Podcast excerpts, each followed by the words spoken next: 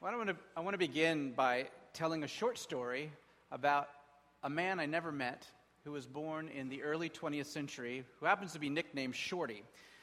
Actually, his nickname, to his family members at least, was Big Shorty. Shorty had an older brother who was tall, like his mother. His younger brother was actually the shortest of the three brothers, and he was Shorty. And very uncreatively, I guess they nicknamed this guy Big Shorty. For the purpose of clarity, from the rest of the short story, we're going to name him Shorty. Okay? So Shorty came from a family of Irish immigrants who settled in Kentucky, like I said, in the early 20th century.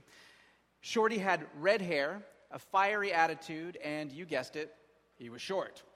In grade school, Shorty began coming home one year with bruises and the occasional bloody nose.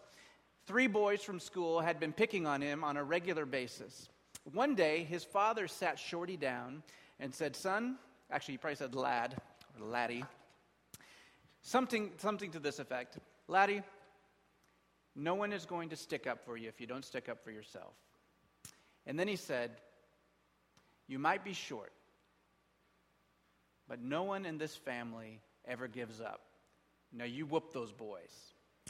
No one knows exactly what Shorty's dad said because this story has been embellished over the years. But what everyone knows who knew Shorty and who knew these three boys is that one day after school, Shorty climbed a tree uh, that overhung a dirt path that these boys regularly took to get home. And he timed his jump so that just before they pass underneath him, he's free falling and softens his blow on top of their heads. And I imagine that he is like a honey badger with fists flying like Bruce Lee. Knocking them around, blooding them up. And the image I have in my mind is uh, uh, when Ralphie is beating up Scut Farkus, right, uh, in the Christmas story, and then he knocks the toady to the side too. Uh, it's an insane scene, and these boys never messed with Shorty again. Now, I say I never met Shorty. That's not quite true. I did meet Shorty when I was seven months old. I met him for the first time when he was on a hospital bed, and that was the last time I ever met him before he died.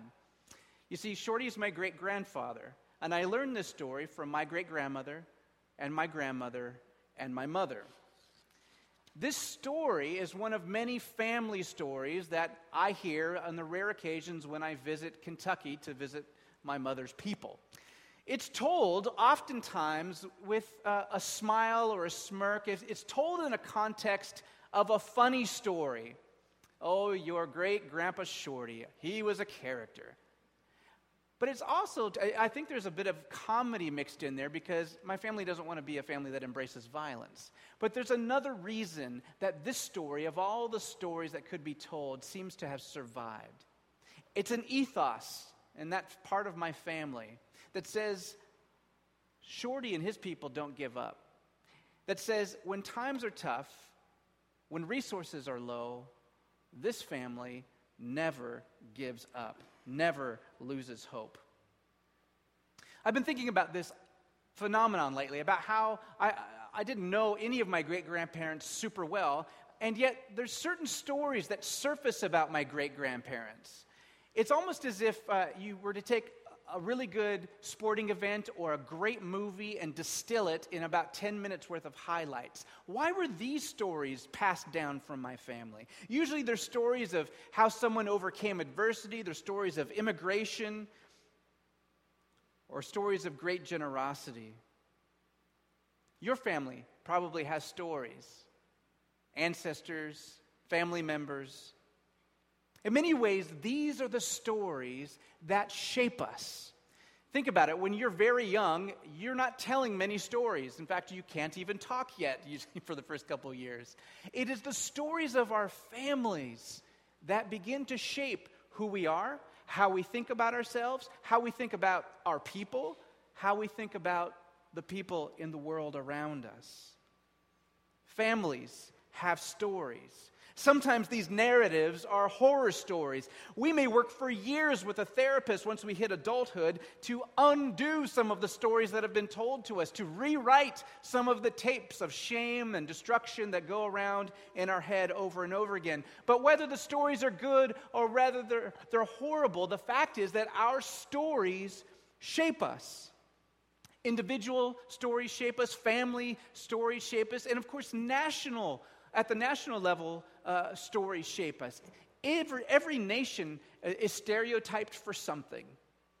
And stereotypes are usually false on the one hand, but they're there for a reason as well. So uh, the Swiss, what are they known for? Uh, well, not just chocolate and stuff, and, uh, but, but they're always like exact and on time. And I tell you what, when we crossed over from Switzerland to Italy, there's an exact, like, it's such a, it's like you're in a different world. The Swiss, all the trains are on time, all the streets are clean, nobody smiles. And then you get to Italy and everyone's happy and embracing you, and nothing's on time and nothing works right. But it's, you know, it's just some of these stereotypes. And in the United States, for all of our negative baggage that we have, there's still this, this thing that when I say American spirit, we kind of know what I'm talking about. It's the sense that Americans have this ingenuity or entrepreneurial spirit. Uh, many of the firsts in, in the world uh, are done by uh, Americans. Nations have stories from uh, and those stories inform how we see ourselves and how we see the rest of the world. Story, of course, is also central in religious movements. And maybe none so important as Judeo Christian, the Judeo Christian religious movement, because since we are people of the book or people of the story. When you read the gospel, about Jesus the Christ, or you, you read any of the New Testament letters, you can't help but notice there's an assumption by the author that whoever's reading these things knows the stories that came before us. The illustrations they use, the way Jesus did ministry physically, it's all rooted in the context of the people of God. The people whose stories are written down in the Hebrew scriptures, what we often call the Old Testament. But I want to say something very important before we move on the Hebrew scriptures are more than just a backdrop for all the cool stuff that Jesus did. They're more than just the setting for Paul's letters. The Hebrew scriptures are part of the story of God. The God who was yesterday and did all of those things is the same God of today, is the same God who will be in the days to come. That's why, as a church, at Lettered Streets Covenant Church, we've been committed since our inception to preach out of the Hebrew Scriptures for a portion of every year. And that portion is usually mid September to the beginning of Advent, which is the end of November. For the past four years during this section of the year, we've been rooted in the book of Genesis. Literally, Genesis is the book of beginnings. And before we dive into the book of Exodus today, I just want to begin with a little recap of what has gone before us. So I'm going to need your help with this. You can just yell out the answers as they come to you. Genesis begins with the words, In the beginning, God. In the beginning, God created the heavens and the earth. Yes, in the beginning, God created all living things earth, sky, sea, plants, animals, mountains, valleys, and the crown of his creation was human beings. He created men and women in his image. And he created us to flourish, to multiply, to be fruitful, to have a good rule over the earth, not an exploitive rule, and to care for the garden that he put us in and planted. And God walked with the first humans, Adam, which means earth man, and Eve, which means life or mother of life. Adam and Eve enjoyed good work and intimacy with God and unbroken intimacy with one another and the creation until what happened? Yeah, there's some mumbling. I'm, I'm sure you said something like, until they were tempted by Satan and, and sinned against God, right? They were tempted to doubt that God had their best interest in mind. And they disobeyed him by partaking of the one fruit they were told they couldn't have. From then on, humans, and you and I would know this to be true, we struggle with really trusting 100% that God has our best in mind. And, and we try and make up for it um, by being bosses of our own little universe. Well, Adam and Eve had two sons named Cain and Abel. And Cain, of course, killed Abel out of jealousy, and his line, his descendants, became more and more evil, more and more independent from God. But Adam and Eve had another boy, and his name was Seth. Seth, which means foundation, who then had a son named Enosh, which means weakness. And it's from this line, this, this dependent on God line, that after generation and generation and generation came the man we know as Noah. Noah lived in a time that the scriptures describe that everyone did evil all the time. And so God chose Noah, who is a righteous man, and his family to build an ark in order to preserve them. He said, No, I want you to take your family and two of every kind of animal. I want you to build this ark. I'm starting again. And so waters begin to rise and fall, and waters representing chaos, the state of the earth before the first creation took over, destroyed the evil remnants that was left, and, and God began again with a new creation. The problem is that sin did not die. It was part of Noah, it was part of his offspring, and humans rebelled and struggled with God and with each other. So God decided to choose another man and his family. In Genesis chapter 12, that man we learn is Abram, who become known as Abraham. In Genesis 12, God makes a covenant with Abraham that he will bless Abraham and his family in order for Abraham and his descendants to be a blessing to the world. He said, Abraham, I'm going to give you descendants that will outnumber the sand on the seashore and the stars of the sky. I will bless those who bless you, I will curse those who curse you. And, and, and through your descendants, Abraham, the world will come to know how much I love them, and they will come to be part of what you're doing and who you are, and they'll become my people. And Abraham had a boy named Isaac, who had a son named, who had 12 sons named, just kidding, who had 12 sons, the favorite of whom, who had the fancy coat, was, yes, and Joseph was kind of arrogant as a young man, and his brothers hated him, but they really hated him, and they sold him to some slave traders who took him out of the land of Canaan down to a country in the south called Egypt. And just when it seemed that God had abandoned Joseph, he gave him the ability to rise to the position of second in command of Egypt. God enabled Joseph to lead with wisdom and such wisdom that he was able to help uh, Egypt survive a seven year famine and not only survive, but thrive to the point where Egypt could become a lifeline to other people and other nations. And it was during this famine that Joseph, Joseph, was reunited with his brothers and with his father. And it was in Egypt where the people of God were reconciled and where they began to be abundant. And it is here that we pick up the story in Exodus. Please rise as we read Exodus 1 1 through 14.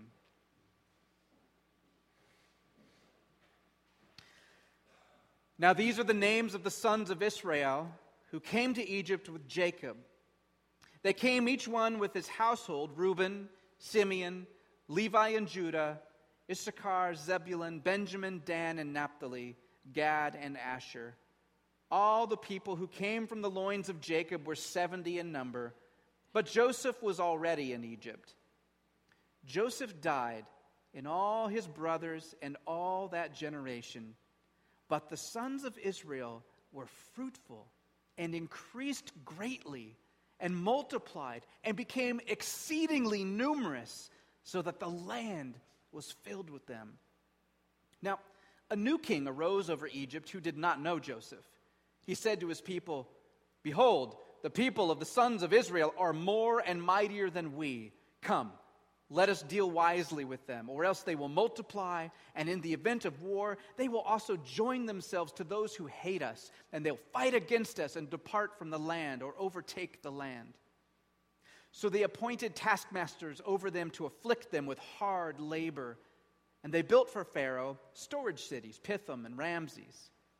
But the more they afflicted them, the more they multiplied, and the more they spread out, so that they were in dread of the sons of Israel. The Egyptians compelled the sons of Israel to hard labor, to labor rigorously, and they made their lives bitter with hard labor in mortar and bricks and all kinds of labor in the field. All their labors which they rigorously imposed upon them. Lord, thank you for this story. Thank you that this is more than, than fiction or a tale that we tell ourselves. But thank you, this is a story of your activity in history, your activity in the people that have come before us, the men and women who ha- have suffered before we were ever on this planet, and the men and women who through Jesus we have become a part of. Lord, I pray you would reveal to us what it means to be part of your story, and that you would grant each one here great hope that you are the God of the story. Amen. You may be seated. Now, in our English Bibles, uh, if you were to turn to the first page of Exodus, it says Exodus on top, uh, which makes a lot of sense because the, the, you know, the main part of this plot line is that God is going to rescue his people. Sorry, I didn't, hope I didn't give it away for you. Uh, but, you know, God is, is a great story of deliverance, right? This is the story of the people of Israel. This is the defining um, the defining story. So we call it Exodus in English, but in the Hebrew Bible, it actually has a different title. Uh, it's literally the first two words of the sentence, uh, Ya'elek Shmot. Ya'elek Shmot, which means these are the names. I know it's not very creative, right? Because if you look at your Bible right now and you see the first few words of Exodus 1 1, it literally says, These are the names. These are the names of, right? Well, that is the title in Hebrew, which may seem like a small detail, but new books don't start in any language with the word and, right? And goes between two things what has come before and what has come after. The point is that the book you and I call Exodus is part of the same story that came before it. We might even think of Exodus not as a completely new book, but maybe as a new volume in the same story or even a new uh, chapter in the story of the people of God. At the end of Genesis, Joseph held a great position of honor in Egypt. And this enabled his family, who was struggling with famine in the land of Canaan, to, to come south to the Nile Delta in the area of Goshen, which is northwest Egypt. Joseph's family were sheep herders in Canaan, uh, and sheep herding wasn't a very popular thing in Egypt. So, what happened was, when they all came south, Joseph, having the position of power he did, convinced the Pharaoh to let his family be the royal sheep herders. So, they took care of the flocks of Pharaoh in the time of Joseph and shortly after. Now, as shepherds, Joseph's family members and his descendants were able to have a certain amount of autonomy. Shepherds are nomadic people. They go where the, where the grass is good. They travel around so their animals don't trample all the grass in one spot. And being semi nomadic and having that a little bit of independence also gave them freedom to keep their family customs and their religious customs uh, without fully assimilating into Egypt. And even after Joseph died, we learned that the sons of Israel were fruitful and increased greatly. They multiplied, becoming exceedingly great or numerous, so that the land literally swarmed with them.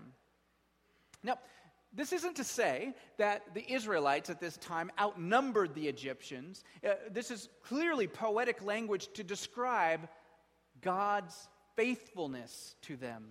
This description of Israelites being fruitful and multiplying, does that ring a bell? It's verbatim from Genesis 1 28.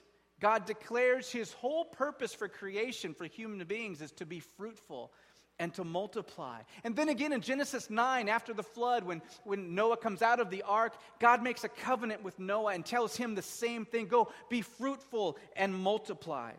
So, what we're seeing here in Exodus 1 verse 7 is that from the beginning of the story, God is with these people. He's fulfilling his promises to them and to their descendants.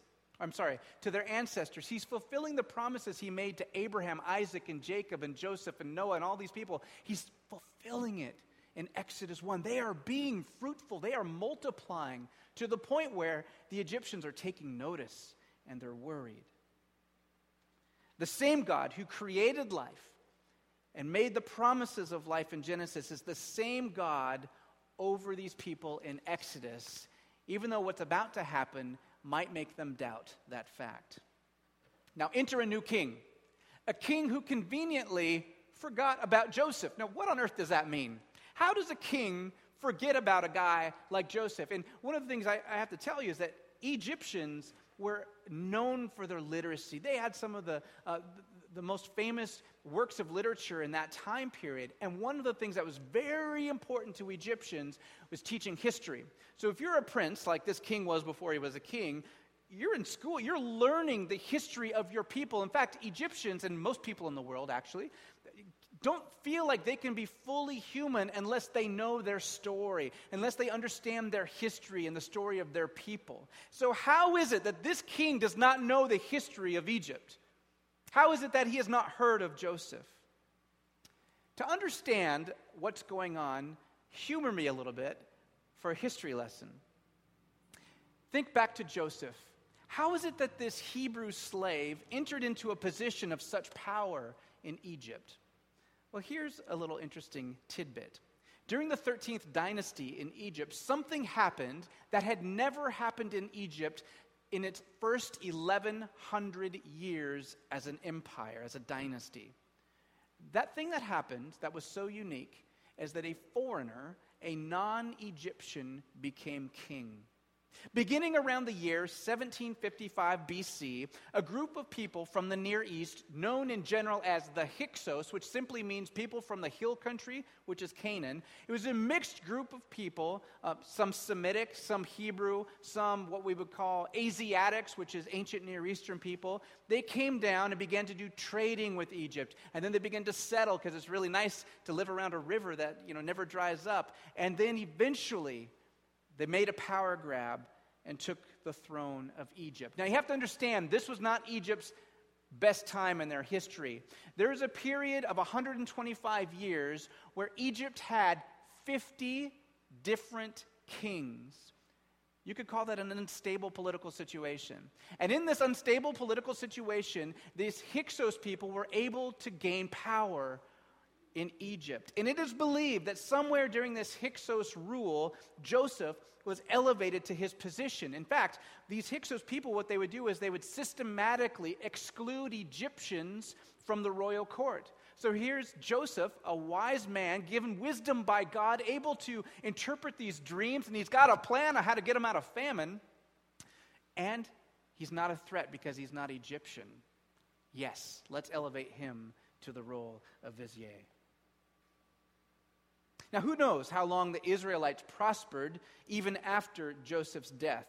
But by, uh, by the time of our story, they begun to be fruitful and multiply. They were blessed by God, and make no mistake about it, these people were a blessing to their community. But history tells us that after 1630, native Egyptian kings began resisting the Hyksos rule. And in 1539 BC, a king, or a pharaoh as we call them generically, named Ahmose I, defeated and expelled the Hyksos rulers. After Ahmose uh, took power, there was an extreme fear of outsiders, a xenophobia which turned into discrimination and racism against anyone who was non native Egyptian. There was anxiety that some of these ethnic groups within Egypt would rise up again, just like the Hyksos had, and many of them did. It is this attitude towards outsiders and immigrants that caused the change in attitude towards Joseph's people living in Egypt, in Egypt. So, the king didn't forget about Joseph. He was all too familiar with Joseph and his people. What he forgot was any arrangements that were made with Joseph and his people. And in a move that tends to repeat itself throughout history when a group is threatened by another, this king and his court turned to propaganda and fear mongering against the Israelites. The Pharaoh began to build fear in people's minds, saying that the Israelites have become far too numerous.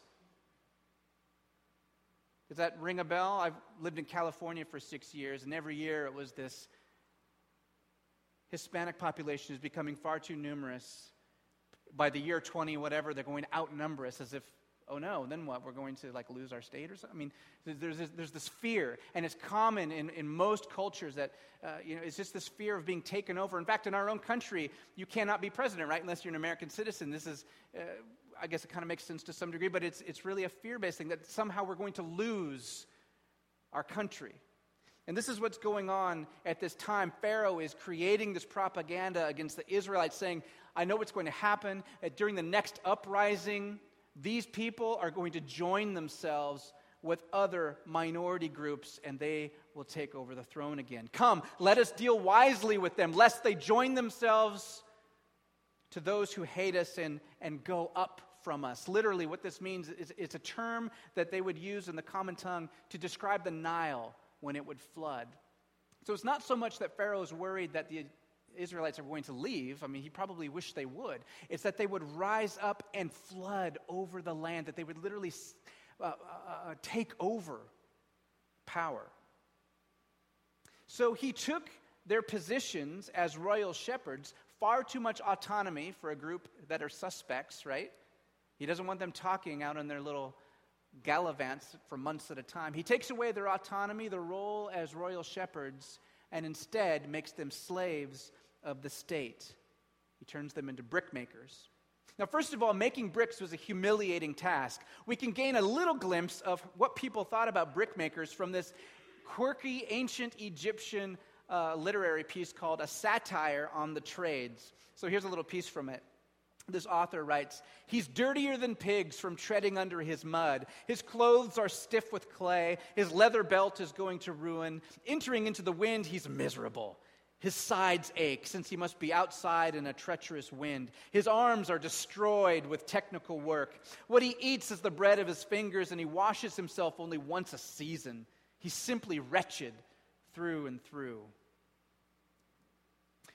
Not only was brickmaking humiliating, it was insanely difficult on the body. Many died under the stress of this, of this profession where you don't have paid time off and sick leave. You just you have to come to work no matter how you feel, no matter if you have an injury or something's going on in your life. And many suffered death under this heavy task.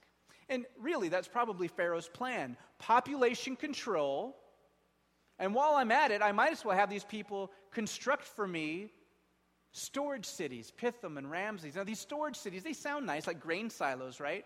In reality, they're, they're storage cities for grain, but also armaments. So, what Pharaoh is having the Israelites do is create outposts. Think about uh, our own.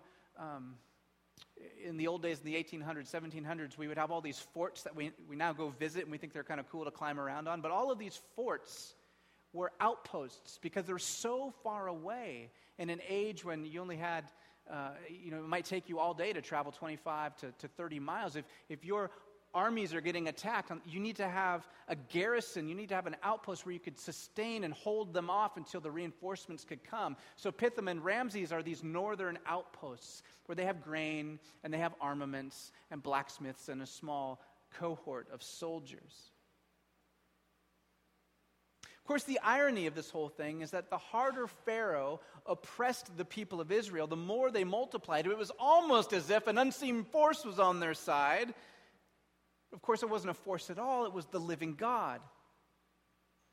And by placing himself in the way of the people of Israel, who were, by being fruitful and multiplying, who were fulfilling the goal of creation, Pharaoh is not placing himself against Israel. He was placing himself against God. And that's a place you don't want to be. Now, for the people of God, who would read this book, Exodus, maybe in the captivity of Babylon, maybe during the first century when Rome was oppressing them, this story would be incredibly encouraging. The God who delivered in, in Egypt is the same God who will deliver us from Babylon, who is the same God who would deliver us from Rome. The story would remind them, like an Ebenezer, but what does it really have to do with you and I if we don't have Jewish heritage? That's just the thing. This story is our story because it's the story of Jesus.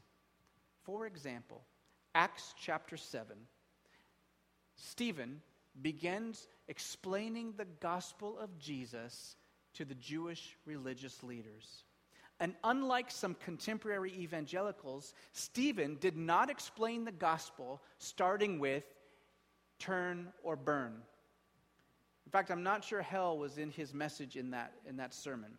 He did not start explaining the gospel of Jesus by telling them how they could be successful in life or how they could get rid of all their guilt. He did not tell them about the gospel of Jesus by offering them forgiveness firsthand and the promise of eternal life. He didn't start there.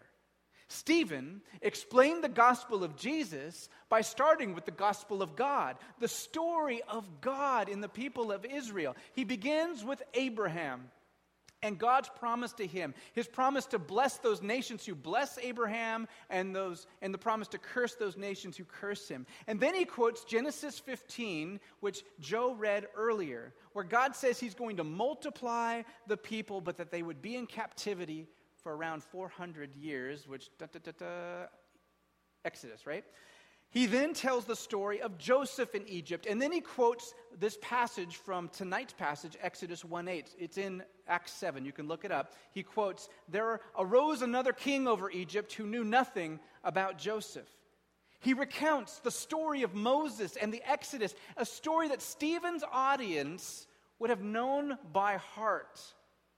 Stephen goes on to talk about David and Solomon and the prophets. He's telling them the story of God because it's the story of God that shaped them. They would resonate with it, they would be in agreement with him. And then he says that Jesus is the one that all the stories and all the prophets and all the prophecies are pointing to. Jesus is the fulfillment of Israel's story. He's the blessing to the world. He's the way, the truth, and the life. And through faith in Jesus, says the writer to the letter to the Hebrews, we and all people become part of the story. Let me say it again. Through our faith in Jesus, you and I, and whoever has faith in Jesus, becomes part of this story, or rather, this story becomes our story. The Exodus, Abraham, Isaac, Jacob, all of it. The God who delivered the Israelites is the God who continues to deliver through Jesus. Now, if we can wrap our minds about that, even partially, if we can wrap our minds around the fact that we have been rescued by Jesus, we've been rescued by God in the Exodus because that has become our story, then you and I ought to begin, like Paul says in, in Colossians, among other places, to put on a heart of compassion. And I think specifically for our text tonight, a heart of compassion for maybe the current day immigrant, the current day foreigner in our world who do the least desirable jobs among us and who are forced to the outskirts of society, who often bear the brunt of our xenophobia, our fear of being outnumbered by this group or that people. If we're afraid, by the way, to reach out to others who are different than us, we will be very uncomfortable in the kingdom of heaven. So, who are the outsiders in our circle? How can you and I be the blessing of God to them? You know, in, in this realm of, uh, of thinking, I, I thought of two names. There could have been so many uh, among you, but I thought of Anne Moore immediately, who, for much of her career as a teacher, ministered really to people whose first language is not English. And uh, who reached out to that group of people, helping them to, uh, to be able to learn and to get an education. And she did so many other things, reaching out to families and going above and beyond. And I think of Charlotte Plog who um, many of her students uh, are, are, people that come from migrant working families. You know, Charlotte, every Friday morning before school, cooks a breakfast at school for her students. Uh, the money comes out of her own pocket. And it's a way of just expressing her care and her concern, her compassion. And these students have learned to trust her and to see her as an agent of blessing. If the Exodus story is our story, how might we think differently about issues of race and borders and immigration. You know, when I say that, I don't have like some secret thing I hope that you start agreeing with me on. I'm confused. It's a complex issue. So when I say that statement, this is stuff that's been resonating in my heart preparing this sermon. But just because I don't fully understand it, and just because I do feel like this issue is bigger than just me, doesn't mean we can run away from it.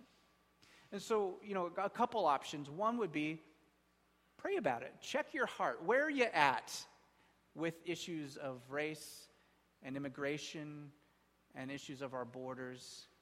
Why are you where you're at? And maybe for some guidance, you know, there's a great paper that, that came out uh, in the Evangelical Covenant Church. Uh, you can look at the ECC website, and it's on. It's a, it's a paper on immigration reform. Joe and Katie and I uh, heard it discussed at the annual meeting. It's not perfect, but it gives us a, a way to start framing the issue. Uh, and it's full of Bible. It's full of Scripture and how to think about this very complex issue. So begin with prayer. Begin with conversations with people who are different than you, that have different stories than you, and maybe seek some guidance from a paper like the one I just mentioned uh, on the website. Now, all of this is wonderful and challenging and life changing, but the truth is, the gospel is more than inviting us into the story of God. It's more than saying, hey, guess what? Now all the Old Testament is your history too. Yay. Like, what does that mean for me right now? Right? The good news is that our story, past, present, future, is really His story. We're part of the story of God's creation, God's revelation, God's grace, God's rescue, God's rule, God's love, God's deliverance in Jesus. God is our Father. And if this is the story we're living, if we're living in His story, then our story is full of hope. Jesus made us. Jesus sustains us. Jesus died for us. Jesus rose and defeated our greatest enemy, death itself. And through faith in Jesus, our story is sure to end with eternal life. Eternal story of blessing and abundance in the kingdom of God. Let's pray.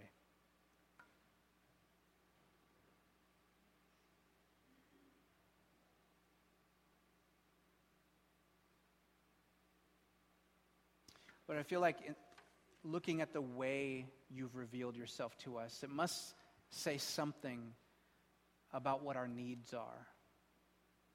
I feel like if story wasn't important, if roots and history weren't important, it wouldn't matter to you. They wouldn't, it wouldn't be such a part of how you communicate through, through the scriptures, how you communicated, Lord, in your actions, doing things like Moses, only better, doing things like David, only better. You, you, you use story to communicate yourself and to express yourself.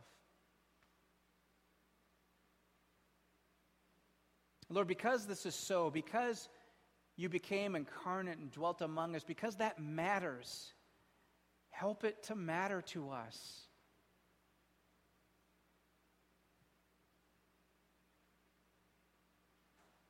I pray for grace this week as my brothers and sisters and I go out, often having a love, hate, or indifferent relationship with our Bibles. Sometimes the words are familiar, sometimes they just don't do anything for us. Pray for grace, Lord, that you would speak to us in a new way. Meet with us, Lord, as we crack open the scriptures the telling of your story. Help us to see that we are a part of this story. Help us to see how we fit in. Help us to appreciate what you've done. Help us to have hope that because you've done amazing things in the past for the people of God, that you are willing and able to do amazing things in this people of God and in our lives, Lord. Help us to be faithful to you. Help us to look at, at, at Abraham and all his flaws, and yet you called him a man of faith. Lord, you make us men and women of faith, boys and girls of faith in Jesus. Lord, thank you for being the point of all of the stories and the prophecies. Thank you for sac- sacrificing yourself on our behalf. Help us, Lord, where we've become numb to that amazing reality. Help us to respond in thanksgiving and praise and adoration and obedience. Amen.